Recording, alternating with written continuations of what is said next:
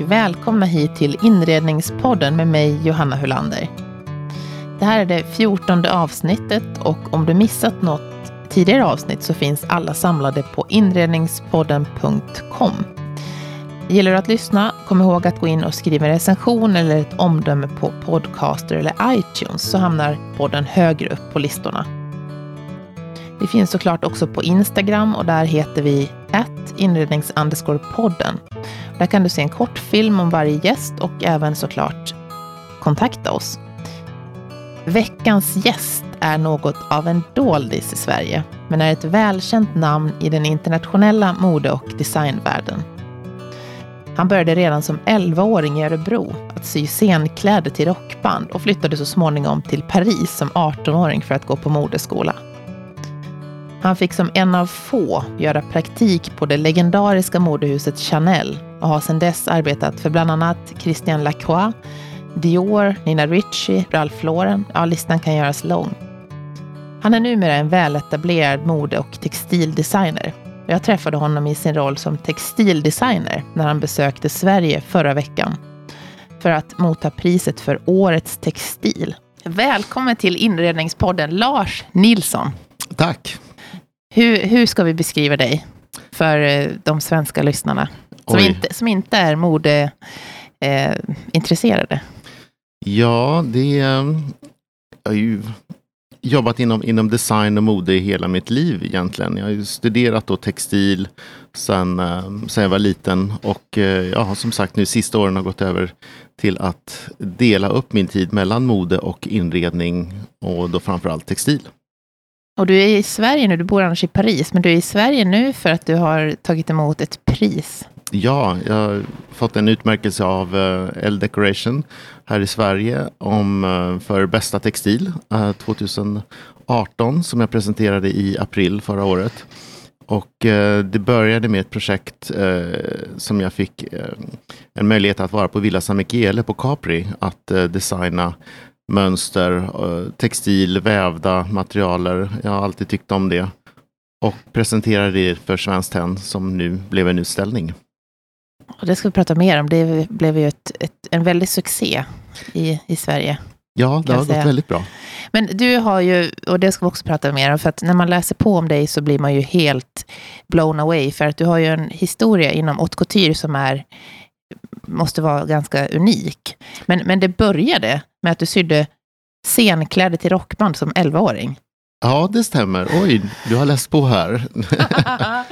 jag sydde väldigt mycket scenkläder som, som ungdom, så att säga. Jag var 10-11 jag började. Och um, det var New Romantics på den tiden och eh, hitta byxor med 14 veck och eh, eh i olika material och grejer. Det hittar man inte direkt i affärerna. Jag såg det i tidningarna från England. Så eh, jag började sy en del själv och fick väldigt mycket beställningar och framförallt rockband från både lokalt i Örebro och även här i Stockholm. Men hur, hur, hur hittar de dig? Ja, jag vet. Jag kommer inte ihåg. Det var ju bara att jag hade det på mig själv också. Det var ju ingen annan som hade det direkt i, i Örebro eller ja, de trakterna. Det, det är ju väldigt häftig start. Mm. Jag gjorde även, eh, förutom scenkläder så gjorde jag även eh, det var ett projekt för ett band eh, som skulle ha en hel backdrop för hela, hela konserten. Så att vi, jag kommer ihåg vi fick flytta ut möblerna i, sovrum, eller i vardagsrummet hos mamma och pappa för att jag skulle kunna sy den här jättestora scen eh, klädseln i satäng. Fodertyg var det. Och eh, det här var, ja, det var nog kanske typ 10 meter högt och kanske 60, ja nu ska vi se, 60, kanske 14 meter långt. Så det var ett gigantiskt skynke helt enkelt. Som skulle sättas upp och draperas och grejas bakom. Vad, vad sa dina föräldrar när du höll på så här? Jag tror inte de hade så mycket val. um, jag var ganska envis och um, ja, jag tyckte det var kul och jag satt gärna och, och jobbade hela tiden på helger och kvällar och, och, och, gjorde saker helt enkelt. Så att det var ju från tidigt tidig stadium. Och sen så kom du på då att nej men det här är min grej, jag ska dra till Paris. Ja, det gick inte så fort. Um, jag um, uh, gick ut uh, gymnasiet och sen, eller jag skulle börja på gymnasiet och gick naturvetenskaplig linje. Så jag studerade uh, ja, kemi, fysik och kemi och ja, alla de här grejerna. Och sista året så kändes det att nej, det här är inget kul. Jag vill, jag vill göra mode, jag vill göra kläder och hade då hört talas om den enda linjen i, i Örebro som hette beklädnadsteknisk uh, eh, på den tiden. Och um, sökte till uh, att uh, få komma in på den. Och det var fullt. och jag sa, men finns det inga andra möjligheter att, att komma in i andra årskursen och göra någonting? Och det slutade med att jag tillbringade påsklovet och tog en vecka ledigt från naturvetenskapliga och läste in hela årskurs 1, sydde kostymen som man skulle göra och liknande. Um, gesäll, eller inte gesällbrev, men proverna och kom in i årskurs 2. Och uh, fick gesällbrevet uh, efter det och flyttade till Paris. Mm. Oj. Mm. Ja, då, var, då var du väldigt starkt övertygad om att det här är det, här är det enda jag vill. Ja, det, det var det nog. Mm. Hur var det att komma? För då var du 18 år när du åkte till Paris. Ja. Hur var det? Eh, det var inte lätt. Um, kan jag säga på en gång. Det var på det, franska var, för det första då? Ja, och jag hade läst kanske något år, ett par år franska på skolan. Och det, ja, det vet vi hur ja, det är. Mm, det är knappt att man kan beställa kaffe uh, på en restaurang. Men um, jag lyckades, uh, jag hade ett telefonnummer uh, till en tjej från Hudiksvall som, som gick på en skola, eller på den skolan jag hade sökt. Och uh, ja, lyckades träffa andra i, i studenter och liknande och uh, ta mig fram sakta men säkert. Men det blir väldigt mycket ringa hem till mamma och pappa och ja, vad gör jag? Och, och gråta? Nästan, ja. Och då tyckte väl pappa att jag skulle komma hem för det var lättare och mamma tyckte jag skulle försöka en vecka till. Och eh, på den vägen blev det. Och så blev det typ 30 mm. år. Ja. Mm. Där. Men eh, sen så undrar man ju, när man läser om dig, att du fick praktik på Chanel. Det måste ju vara mm. en våt dröm för de flesta. Ja, det var ju en dröm efter skolan att, att få komma in på... Ja, det var två drömmar. Det var antingen Chanel eller Yves Saint Laurent. Det var de två som, som satt högst på listan. Och eh, Chanel tar in två praktikanter eh, varje säsong och jag var då en av de två. Oj, um, wow. Mm. Och jag hade verkligen sökt speciellt för att vara i ateljén där de gör Chanel-dräkterna. Jag ville lära mig hantverket. Och det var mycket därför jag kom till Paris. Jag ville inte ja, alltid vara intresserad av, av mode på, och, och den delen. Men det som verkligen har dragit mig, det var hantverket och eh, uh, craftmanship. Det, och, um, hur gör man en Chanel-dräkt? Hur gör man en, en skräddarsydd kavaj från Saint Laurent? Det var det som, som drog mig, som jag ville lära mig. Blev det så då? Det blev så, ja. det blev det. Och, hur uh, var det att gå in genom dörren första dagen? Uh, ja, det är alltid pirrigt och nervöst, men det är... Ja, man får ju visa att man är intresserad och att man, att man eh, vill lära sig och, och, och, är öppen för, för olika förslag. Och det um, lärde jag mig tidigt när jag gjorde min första praktik här i Sverige som var på um, Kungliga Operan här i Stockholm. Då jag hade två veckors praktikplats. Då gick jag fortfarande kvar på naturvetenskaplig. Så det var ju ett väldigt eh, drastiskt ställe att göra en praktikplats ja. på. Um, som egentligen inte gick, men det gjorde ju det. Uh, och då första veckan fick jag sitta och sy knäskydd till operasångarna. Som kanske inte var så jättekul, men jag gjorde det och gjorde dem snabbt och bra. Uh, och sen fick jag göra väldigt roliga grejer vecka två. Du bevisade att, att du var duktig? Ja, att jag ville lära mig. Mm.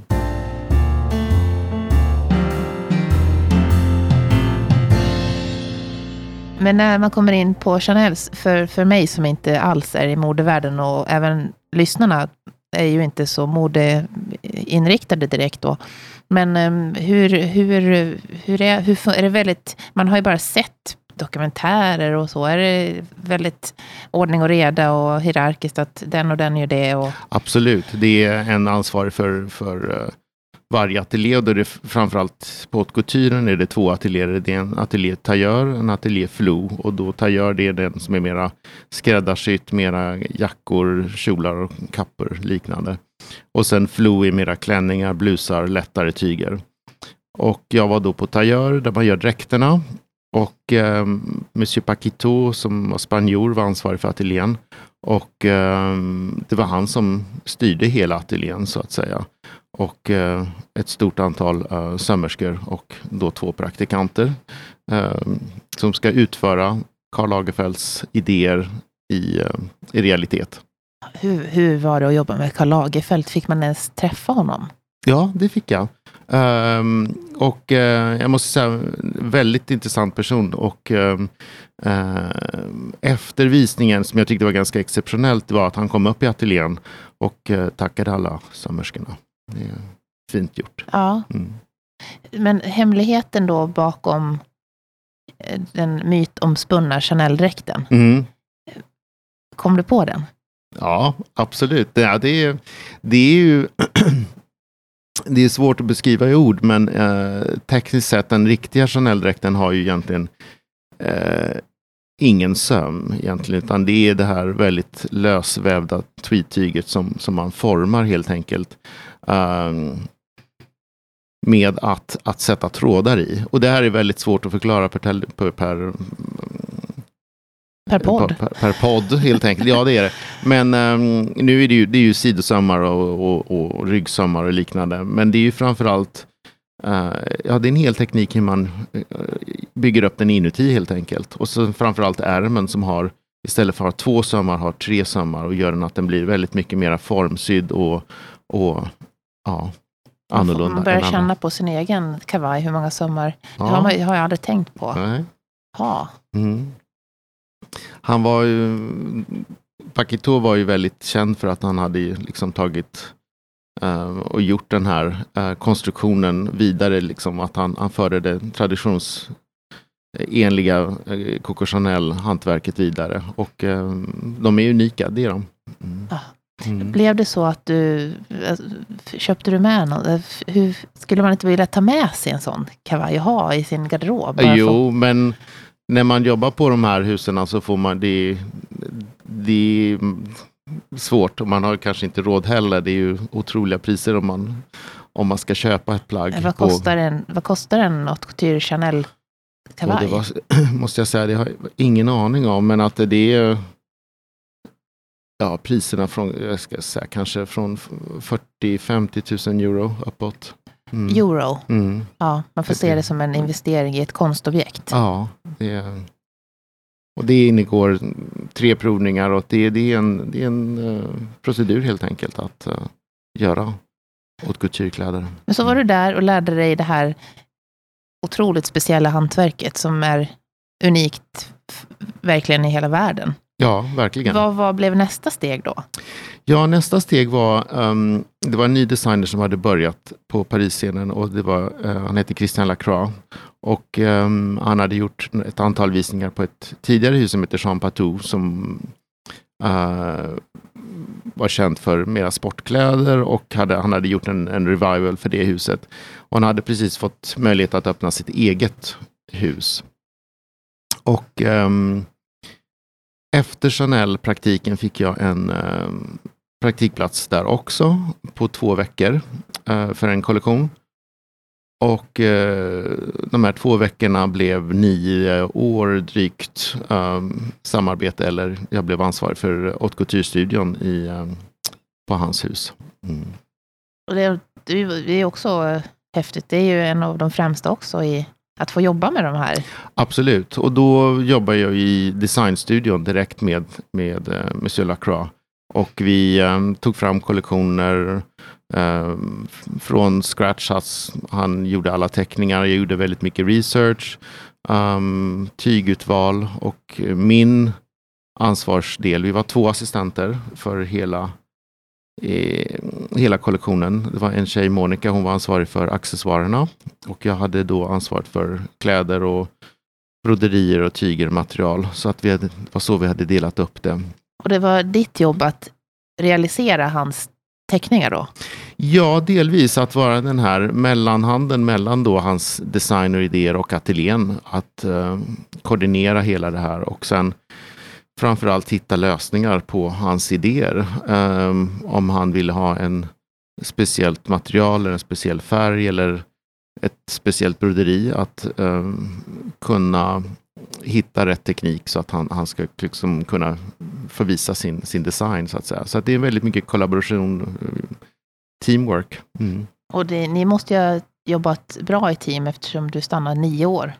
Ja, vi är fortfarande vänner och, och e-mailar och, och har kontakt. Och nu jobbar han väldigt mycket med teater och opera och film. Um, en fantastisk designer och väldigt kulturinriktad eh, eller in, intresserad. Och när det gäller både arkitektur och, och konst och mode. Och det var väldigt eh, fantastiska år för att vi hade liksom utbyte om det var en utställning eller ett nytt hus eller om det var en ny möbel eller om det var en ny tidning. Så vi ehm, hade alltid en, en kontakt med eh, andra saker som kanske var utanför modet. Mm. Ja, så det blev en liten Lacroix-värld. Ja, faktiskt. Mm. För han har väl skapat en hel, mera ett helt hus så att säga. Ja, och det mm, gjorde han då med Bonnetti Garost i början som var då ett designteam på eh, som samarbetade i Paris och de tog fram butikskoncept och showroomkoncept på den tiden. Um, de gör ju väldigt mycket möbler och inredningar nu för, för privatkunder och även utställningar i London och Paris. Och de jobbade vi med uh, för att ta fram hela konceptet så att säga. Sen nu har det tagit vidare form med textiler och Lacroix Interior som existerar nu. Men det, har, det är en annan person som har uh, den designen. Det är inte Monsieur Lacroix själv som, har, som designar det. Mm. Och sen blev det, du har ju, den meritlistan är ju lång. Dior. Dior med Galliano. Mm. Ja, det måste man också fråga hur det var. Ja, det var helt fantastiskt. Det var en helt annan uh, värld att um, designa på så att säga. En, en helt annan sätt att, att ta fram kollektioner. Lacroix, vi jobbade oftast med att vi hade väldigt mycket teckningar, materialer, eh, tyger, färger, olika, olika eh, designdelar och satte ihop kollektionen. Och eh, sen blev det visningen. Galliano började lite nästan bakvänt. Han började med visningen först. Vad skulle den vara? Hur var konceptet? vad var musiken? Vem var kvinnan som skulle liksom inspireras? Och, och sen kom kläderna in nästan lite på slutet. Så det var en helt annan sätt att ta fram en kollektion på. Så det var väldigt intressant att jobba med två olika eh, personligheter som i slutändan gjorde fantastiska skapelser. Mm. Du har ju varit då Lagerfeld, mm. Lacroix ja. och sen Galliano. Och sen Ralph Lauren också kom sen. Men jag tänker, du har ju du har ju som person, så måste du, du med tanke på att du gick den väg du gick, så måste du vara otroligt envis och mm. målmedveten. Mm. Men också väldigt följsam för att följa de här starka männens åsikter. Eller har du sagt att nej men nu?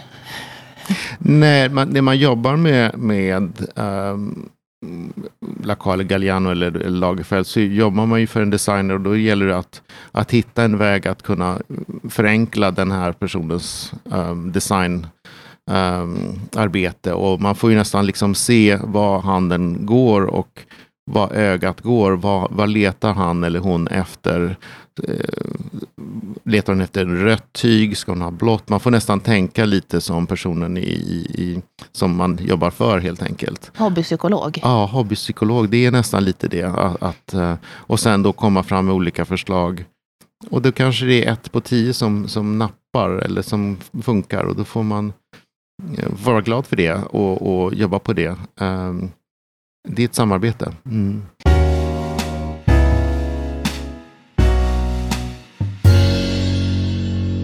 Sen så gav du 17 i Frankrike och drog till USA. Ja, det var en längre tid som jag ville till, till USA och um, jag hade um, tänkt att, att jag skulle jobba för, eller, eller jag gjorde det med Oscar de la Renta för Balmain en kortare tid eh, efter Lacroix. Och tanken var då att jag skulle jobba halvtid i USA, halvtid i Frankrike. För han var designer på, på Pierre Balmain på den tiden. Nu um, kom Galliano in i bilden och han uh, ville att jag skulle till Dior och med honom så att um, det blev inte så utan um, jag kom till Dior då. Men um, senare så fick jag träffa en god vän i New York och uh, Ralph Lauren hade precis gjort en klänning för Gwyneth Paltrow för Oscarsgalan. Ja. Och en rosa ja, taftaklänning. Den, den, den, kan man ju se framför sig faktiskt. Ja. Den var ju fantastisk. Och eh, det var lite början till hans celebrity dressing. Och eh, jag fick träffa Ralph Lauren just, det var bara några veckor efter Oscarsgalan och han eh, frågade om jag ville komma och jobba för honom. Och eh, i och med att jag hade bakgrund med, med haute couturen och mera den delen att bli design director för hans um, collection line.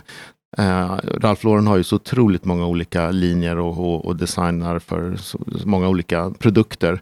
Men um, jag jobbade då direkt med honom och vi tog fram de kollektionerna som visades på, på visningen helt enkelt.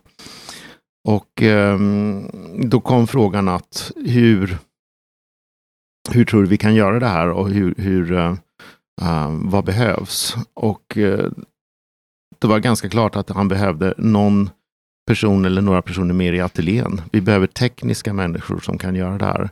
Och då kom, uh, kom jag med förslaget att han skulle ta in en svensk tjej som uh, heter Carita Brodd. Hon jobbar nu i, eh, här i uh, Stockholm på Acne. Och Carita måste jag säga är väl en av de svenskar också som har lyckats fantastiskt utomlands och gjort otroliga saker. Och varit bakom scenen och tog fram alla de här eh, kläderna för Gwyneth Paltrow och Nicole Kidman och flög över hela världen. Och lite doldis kanske här i Sverige. Ja, men otroligt duktig. Till. Och hon um, eh, jobbade då på Chanel i många år uh, och var, jobbade framförallt med haute couturen också. Mm. Och så blev ni att jobba tillsammans då på Vi gick, jobbade på samma, tillsammans på Ralph Lauren och sen jag gick ju vidare efter ett år jag fick ta över huset Bill Blass. Men eh, Carita jobbade ja, 10-12 år i alla fall nu med Ralph Lauren som ansvarig för alla Celebrity och eh, Collections med honom. Mm. Och sen blev det Bill Blass. Och sen blev det Bill Blass. Bill Blass hade sagt uh, att han skulle uh, sälja huset, eller han sålde, sålde sitt designhus och uh, trappade ner. Och jag fick ta över då hans legacy. Mm. Och så blev du kvar i fyra år i USA. Ja. Sen, sen kände du att det, det där med det amerikanska modet, Nej, jag tittar på dig nu, vi pratade om det innan, hur mm. man, man kan inte låta bli att titta på dig från topp till tå för att se vad du har för kläder på dig och skor. Men eh, jag tänker, då pratar vi också om det amerikanska modet. Mm.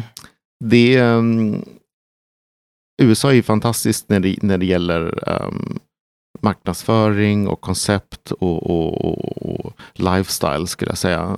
Um, det jag saknade, jag hade ju tur i, i, i och för sig i USA att jag jobbade, jag hade ju ateljéer både på Bill Blass och på, på Ralph Lauren att jobba med direkt.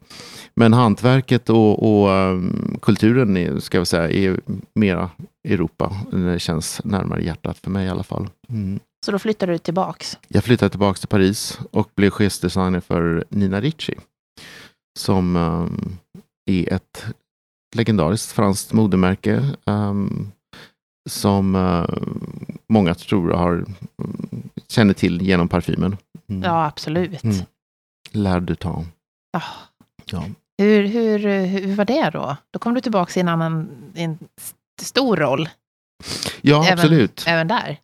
Även där. Det var väldigt challenge och det var eh, då får man också tänka om lite. Vad, vad är jag på för hus nu? Det är, eh, vem är kunden? Um, vad står huset för? Och jag kände att det var väldigt annorlunda från Bill Blass som var väldigt eh, dräkter, väldigt mycket Lady Who Lunch. Nina Ricci för mig var ett märke som är mer feminint. Det är mycket lingerie, det är mycket underkläder, spets, eh, pastellfärger. Så min moodboard och mina idéer blev helt annorlunda. Och första visningen hade jag faktiskt inte en, ens en gång en kavaj i visningen, utan det var bara eh, mera klänningar, blusar, eveningwear. Um, ehm, så att man får ändra sitt formspråk så att säga. Mm. det, det måste jättekul. du vara bra på eftersom du har liksom följt så många olika modehus. Ja, det vissa eh, designer kanske kan göra det, vissa kan inte. Det är, eh, jag ser ibland till exempel på Steven Jones som är, gör hattar, som är en fantastisk eh, eh, kreatör i, i sig. Och han har ju sitt eget märke, men framförallt så gör han väldigt mycket hattar för alla från eh, japanska designer till amerikanska, Mark Jacobs till eh, franska och engelska. Men han lyckas också hitta formspråket på varje hus, att kunna förstå vad designen vill. Och det är ja, ibland är det naturligt och ibland är det inte. Men för mig kändes det inga, inga problem så att säga. Det, jag tycker det är kul, det är en challenge. Men du skulle inte vilja ha ett eget hus? Absolut, men det också kräver väldigt mycket organisation och pengar framför allt. Um, ehm, det, man som designer, och det tror jag det gäller även i, inom möbel och, och, textil och alla branscher, att man, har, man kan ha en idé men man måste ha en tillverkare också och en, en producent. Och när man väl har producerat så måste man också ha en distribution, att produkten kommer ut till, till kunden. Och det är, det är som en bil, man måste ha fyra hjul och är de inte alla på samma nivå så är det svårt att köra. i, i nutid ja. så jobbar du ju med både textil och, och både som textil och modedesigner. Ja. Har du hittat din ultimata kombo nu? Eller vad känner du att, nej men det är dit jag ska? Jag skulle, det som fattas som jag har börjat på, men jag har lagt åt sidan lite för att jag har haft så många andra projekt, det är herrkläder. Jag skulle fortfarande vilja jobba mer inom herrmode, um, eller produkter. Det kan vara skjortor, tröjor. Um, jag tycker att herrkläder är fortfarande eh, det har kommit mycket framåt och gjort stora framsteg på sista åren. Men jag tycker det finns fortfarande mycket att, att ge och, och, och, visa där. Du tycker inte att, hur upplever du den svenska mannen nu då? När du har väldigt stilig, väldigt ja. stilig. Jag tycker folk, man ser på gatan och, och man ser grabbarna, liksom, de, Uh, kanske köper färre saker, men jag tycker de köper bra kvalitet. Jag tycker de verkar lä lägga ner pengar på, på bra produkter. Mm. Och de svenska kvinnorna då? Absolut också. Um, det, um, det är annorlunda för tjejer och, och, och, och kvinnor för att det, är, det ska vara så mycket nytt hela tiden. Grabbarna kan ha, kan ju ha saker lite längre kanske. Så det, är, det är en kombination det där. Mm. Att kunna hitta rätt och hitta sin stil. Mm. Din, din stil, hur definierar du den? Uh, ja, det är väl kanske Galliano som definierade den bäst. Um, när jag jobbade på Dior så hade vi alla olika nicknames och um, mitt nickname var Professor, så jag är väl lite skolläraren där kanske. Nej, men jag, jag, tycker alltid det har varit kul med, med både kostym, slips, skjorta. Um, uh, det är alltid någonting som jag känt bekväm i. Så jag tycker det är ganska klassisk och traditionell. Men kanske hitta någon, någon färg, någon idé, detalj kanske. Du skulle ju ha en egen slipskollektion. Du har ju, jag har ju träffat dig nu flera dagar. Det är dina slipsar. Känner man ju bara, åh. Ja, det är lustigt att du nämnde det. Jag, jag har ju samlat väldigt mycket slipsar. Och eh, jag hade en utställning um, för ett par år sedan om hattar. Jag har samlat väldigt mycket couturehattar. Och eh, vi pratade då på Hallwylska museet om, om att jag samlade på saker. Och eh, eh, hon frågade, samlar du på någonting mer? Ja, slipsar sa jag. Och började visa lite bilder. Och jag har ganska många, några tusen slipsar. Det har jag. Mm. Några tusen? Mm. Okej. Okay. Mm. Ja. Och hattar, det här är nästa del, nästa del, nästa år. Nästa år, Då kommer jag till Paris och då, då, då vill jag titta på alla ska du få göra, absolut. Mm. Ja, men du, det som du gör, jag måste bara säga en sak till. Det, när, när jag har läst om dig så skriver man ju om den, den skandinaviska funktionaliteten. Mm. Det måste också vara något som att du har ett praktiskt drag. Jag tror det, det, det finns någonting från barndomen, att det ska vara funktionellt och praktiskt och att det ska det ska gå att använda, det ska, det ska vara länge eller det ska vara funktionellt. Jag tror att um, det har varit en intressant blandning för i Frankrike så är det väldigt mycket design och rokoko och eh, ornament och olika andra saker som, som kanske inte är nödvändiga. Att, att man kanske har en blandning mellan de här två. Uh, som har varit min, min idé eller min filosofi.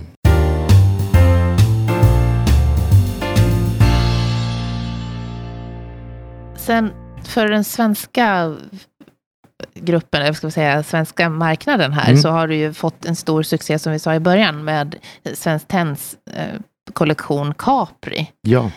Och den var jag och såg i förra våren. Mm. Och då fick man ju bara, åh, det var som att komma in i en solskenshistoria. Ja, det var ett otroligt kul projekt att, att, att jobba på. Och eh, det var eh, det började tack vare Villa San Michele på Capri som jag sökte ett stipendium eller ett, eh, eh, möjlighet att, att vara där helt enkelt, att utföra ett kreativt projekt. Och ofta så tar de in författare och musiker och kompositörer. Eh, så jag har väl tänkt på det där många år men att aldrig liksom trott att jag skulle kunna få möjligheten att göra det. Eh, men jag fick det och eh, ritade mönster och skissade på idéer om olika vävda materialer och eh, satt faktiskt fyra veckor och, jobbade varje dag, nio till fem. Jag satte som, det var liksom work varje dag. Och det var jättekul och inspirerande. Och sen åkte jag till en av mina tillverkare i Como och tog fram prover. Och när jag hade de här proverna, det var 30-40 olika prover, så tänkte jag, vem ska jag visa det här för? Och då tänkte jag, att jag ska knacka på dörren till Svenskt Tenn, få se. Och de nappade och tyckte det här var kul. Och eh, hela idén var baserad på ränder. Jag tänkte jag ska ta någonting väldigt enkelt, men spela på det eh, färgmässigt och grafiskt och, och eh, börja så helt enkelt. Och det, på den vägen blev det. Men är ränder inte också en av dina passioner? Jag älskar ränder. Ränder ja. och rutor. Ja.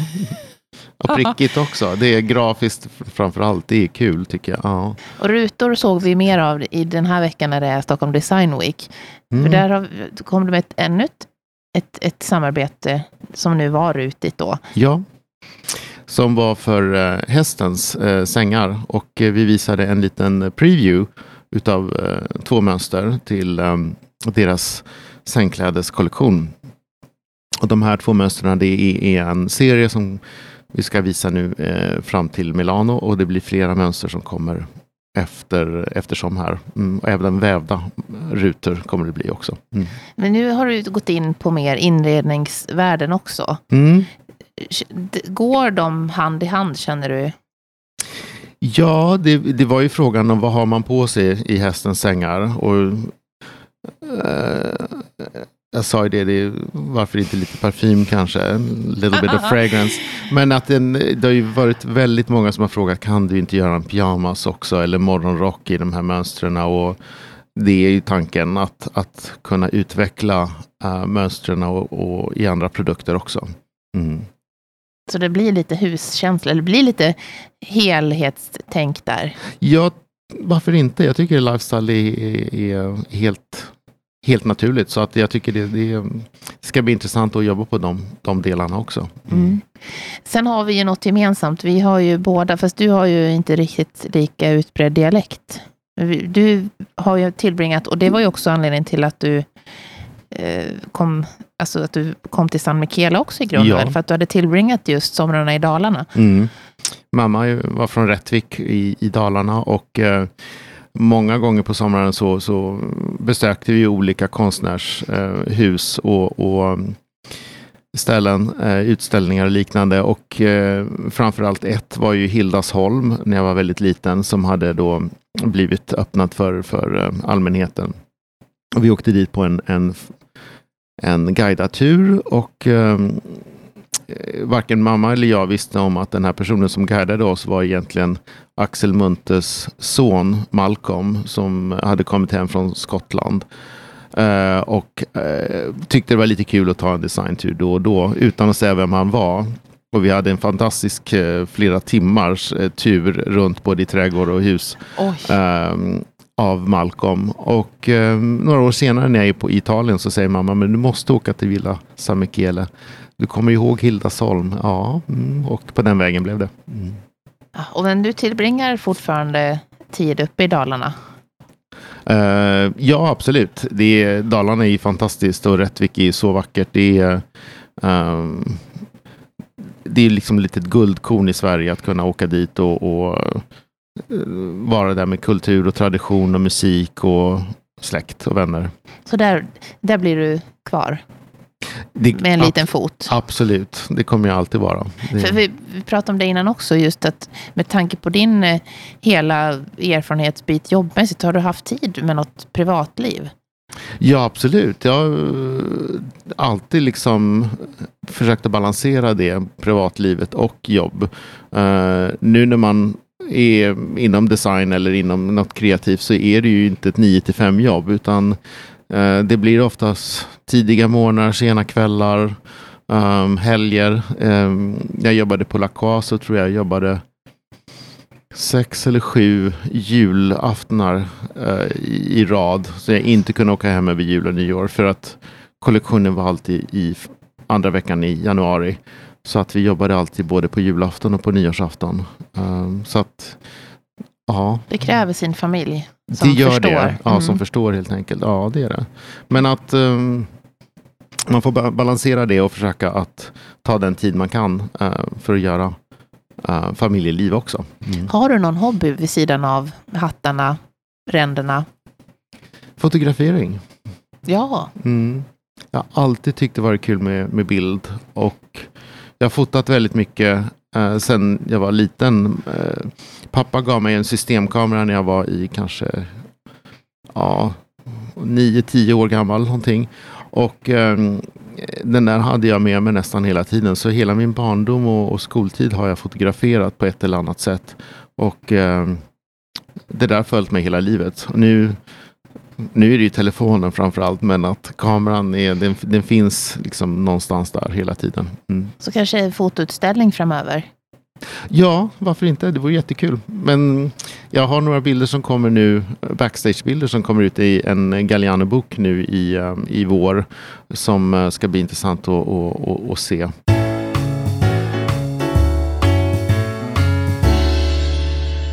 Är det några andra projekt som du har sådär som du kan berätta lite om? Ja, det är jag har jobbat väldigt mycket också med vandrarrugs. Jag har gjort mattor uh, som jag visade nyligen i um, både i Frankrike och i England och nu här på mässan i Stockholm.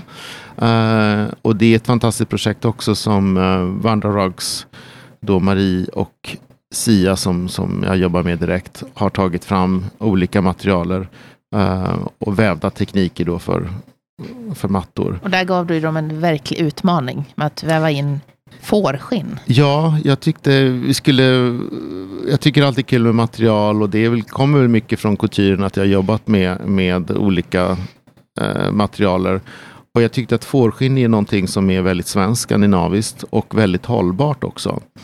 Och, mm, så jag hade idén att vi skulle väva in det i, med ullgarnet eh, så att säga. Och mm, Det gjorde de och det har faktiskt blivit en hel kollektion nu och det tar form. Och väldigt skönt att gå på också. Mm. Blir du kvar i Paris? Paris eller England eller London är väl de favoritställena. Och, eh, Frankrike och, och, Paris det är ju otroligt eh, inspirerande miljö och eh, väldigt mycket kreativa människor som man, som man umgås med också som är kul. Um, det är en kombination. Italien älskar jag väldigt mycket för att det hantverket finns där. Och um, att kunna göra vävda material eller, eller accessoarer eller liknande. Det italienarna är fantastiska på det. Um, jag tror att det är, man är lite gypsy eller nomad, att man rör sig uh, mellan olika. Och det kanske är det som är också i Europa och vår nya värld. Mm. Mm. Mm. Men du trivs ändå i, i Paris för tillfället? Ja, det gör jag. Men jag trivs väldigt bra i England också. Jag ja, det, det drar Ja, alltså. det drar. Um, jag tycker England och framförallt då trädgårdarna och uh, deras kultur till, till naturen är väldigt intressant. Um, så jag har rest väldigt mycket i sista åren i, i England och framförallt på sommartiden. Eh, som har varit helt underbart och, att upptäcka. Är, är det någon, eh, någon person som du skulle vilja lyssna på som pratar inredning? Oj. Svensk? Eller Skandinavisk, eller i alla fall skandinavisk. Skandinavisk. Oj, det var väldigt intressant. Det finns ju många. Um, det skulle vara kul att, att, att höra lite vad... Um, det finns ju många olika i Sverige. Du får säga fler om du vill. Mm. Väldigt intressant arkitekt här i, i Sverige som en god vän till mig sedan länge tillbaka. Hon gör väldigt mycket privatprojekt så det är svårt för henne att prata om alla, alla projekt hon gör. Nina Kummelstedt heter hon. Hon har gjort väldigt mycket intressanta eh, både inredningar och eh, hus. Hon är arkitekt. Eh, det är svårt det där med um, med att nämna också uh, kunder och liknande. Det är ju en ganska privat värld vi, vi sysslar med, både som couture inom design och vilk, ja. inom arkitektur. Att, uh, att få folk också att kunna um, att man kan nämna kunderna uh, och vem man har klätt. Det är ja. ju, de är väldigt privata de här människorna. Det skulle ju vilja ja. ha din lista. Ja, det ja. är tyvärr. Det får bli sån där som du skriver en bok som får släppas efter din död. Ja, nej. Ja. Ja, men det var ett jättebra tips. Ja. Om man vill veta mer om dig, finns det, kan man följa dig? Jag vet att du har en, ett Instagramkonto. Jag har ett Instagramskonto. Det heter eh, Mr Lars Paris. MR Lars Paris. Um, det är väl det egentligen det enda sociala mediet som jag finns på. Jag finns på Facebook men jag tror inte jag tittar på det på flera år nu. Um, så det är jag inte så aktiv på. Uh, och inte Twitter heller. Jag tyckte Instagram var kul när det började. Att just bildmässigt att man kan um, ganska snabbt se vad personen tycker om och, och uh, gillar. Uh, bara just bildmässigt. Ja. Mm. Tusen tack Lars. Tack själv. Det var jättekul. Det var jättekul. Ja, ja. Tack.